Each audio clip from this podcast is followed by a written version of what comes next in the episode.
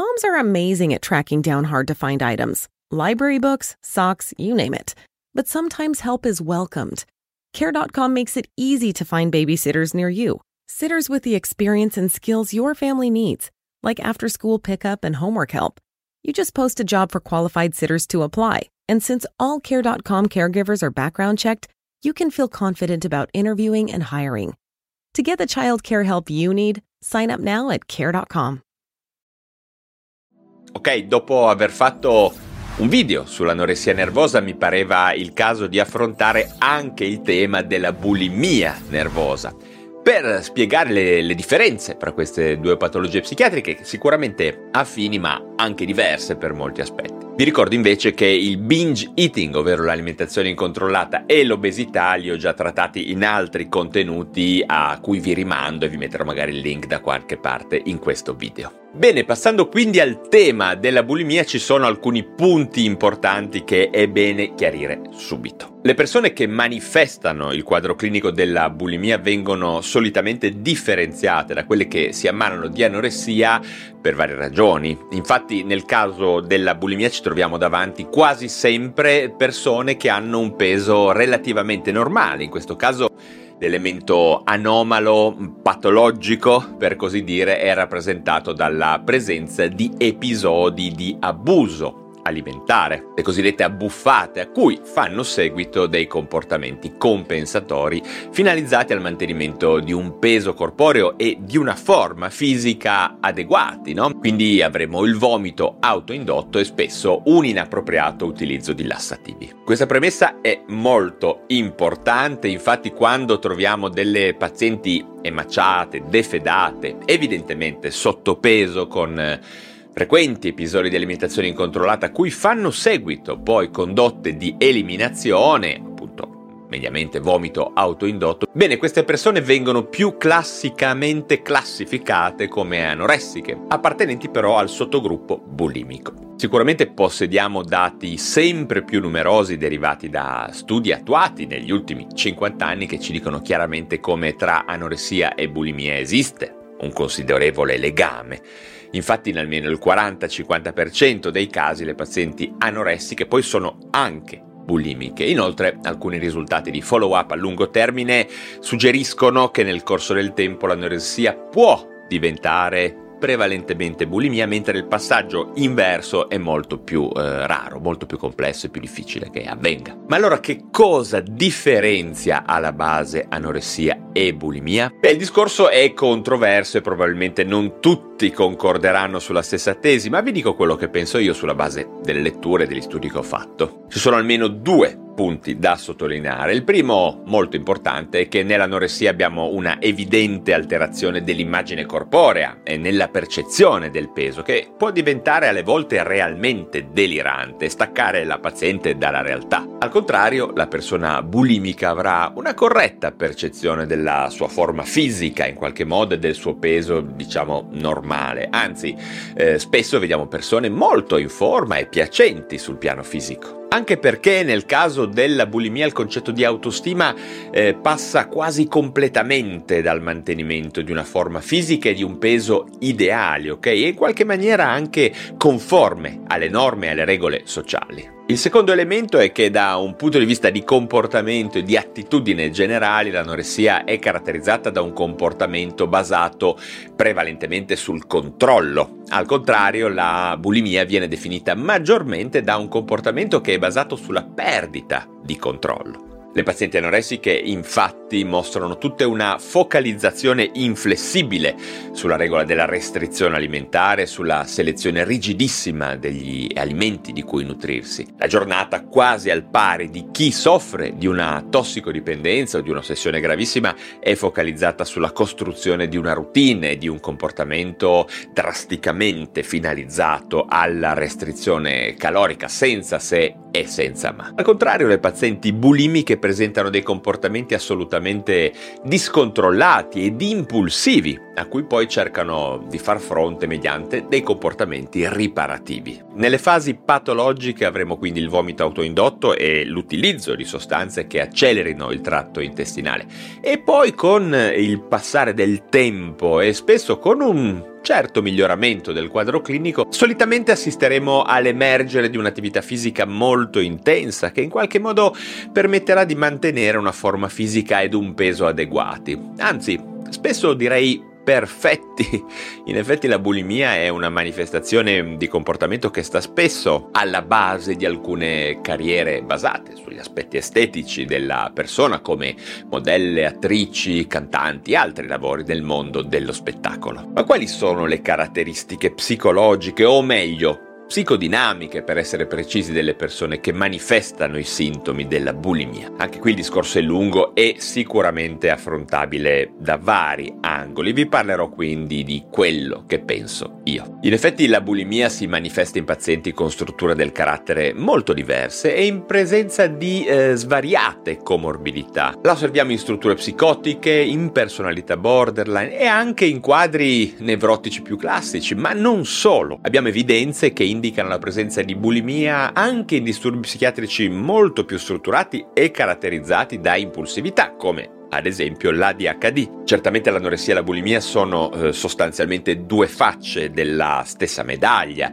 e mentre la paziente anoressica è caratterizzata, come dicevamo prima, da, un maggiore, da una maggiore forza dell'io e da un maggiore controllo del superio, le pazienti bulimiche possono soffrire di una marcata difficoltà a posticipare la soddisfazione degli impulsi per via di un io più debole e di un superio, diciamo, meno rigido ed inflessibile. Infatti la perdita di controllo tipica delle abbuffate e le successive condotte di eliminazione mediante il vomito non sono problemi di controllo degli impulsi isolati, hanno a che vedere con una più generale impulsività, spesso con condotte sessuali disorganizzate e alle volte anche autodistruttive, con il rischio di abuso di molteplici sostanze, incluso e soprattutto direi l'alcol, poi la tendenza a vivere globalmente la vita basandosi sulla scarica a terra di bisogni immediati e non differibili, insomma è presente la tendenza a vivere delle esistenze potenzialmente fallimentari. Le stesse relazioni sono molto a rischio, molto difficili per le persone bulimiche, infatti proprio una scarsa stima di sé nata all'interno del gruppo familiare potrebbe favorire un disturbo dell'alimentazione, distorcendo la visione che le ragazze hanno del proprio aspetto fisico, la ricerca di un fisico perfetto nel caos dei sintomi bulimici rappresenta realmente una ricerca disperata di approvazione da parte degli altri, non solo delle persone di riferimento, ma direi di tutti, anche se tutto inizia ovviamente dai genitori, che sono per definizione le persone di riferimento. Ma quindi in che modo l'ambiente familiare contribuisce alla manifestazione della bulimia? Secondo molti autori l'ingestione di cibo rappresenta il desiderio di fusione simbiotica con la madre e l'espulsione di cibo un tentativo di separarsi da lei.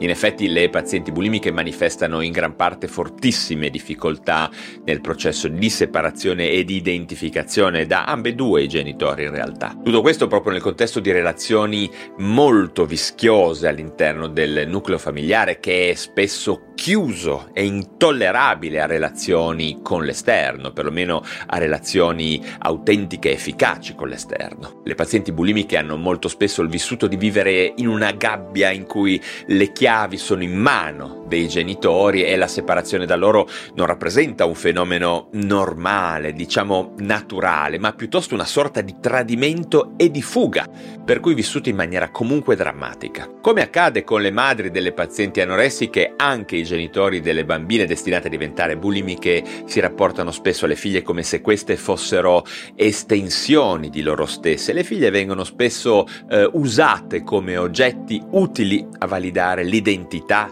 del genitore. Il discorso in grandi linee, se mia figlia sarà proprio come ho deciso che deve essere, allora io valgo. Altrimenti la depressione si impossessa di uno o di ambedue i familiari, a seconda anche poi del livello di patologie, di dipendenza, di interdipendenza presente tra i genitori. Potremmo dire che in questa visione del nucleo familiare come gabbia, ciascun membro della famiglia dipende da tutti gli altri, da tutti gli altri membri per mantenere un senso ideale ma fasullo di coesione e se sebbene questo schema caratterizzi le famiglie delle pazienti anoressiche, anche nelle famiglie bulimiche predomina una modalità patologica e irrealistica di gestire le qualità considerate cattive e inaccettabili dei vari membri. Spesso si confonde il parlare di un problema con il litigare intorno ad un problema, per cui tutto viene messo a tacere e la serenità sostanzialmente viene a coincidere con il meccanismo della rimozione e del silenziare i problemi presenti. Infatti i membri della famiglia avranno tutti un forte bisogno che gli altri li vedano come completamente buoni. In questo contesto che origina sempre dalle personalità dei genitori, le qualità inaccettabili dei familiari stessi vengono spesso proiettate nella bambina bulimica e diviene così l'unica depositaria della cattiveria familiare e nel corso del tempo identificandosi inconsciamente con queste proiezioni la bambina si sente spesso la portatrice di tutta l'avidità, gli errori e l'impulsività della famiglia, generando certamente forte insicurezza, bassa autostima e difficoltà nella relazione con tutto ciò che è esterno alla famiglia. Come potete capire in questa grossa confusione familiare, in tutta questa complessità, gli interventi di cura sono nuovamente estremamente difficili da portare avanti. Certamente il diventare consapevoli dei meccanismi alla base del funzionamento personale, sia nelle pazienti ma anche nei genitori, è la chiave di, di, chiave di volta, ma rappresenta comunque un lunghissimo percorso ad ostacoli in cui non è facile essere accompagnati.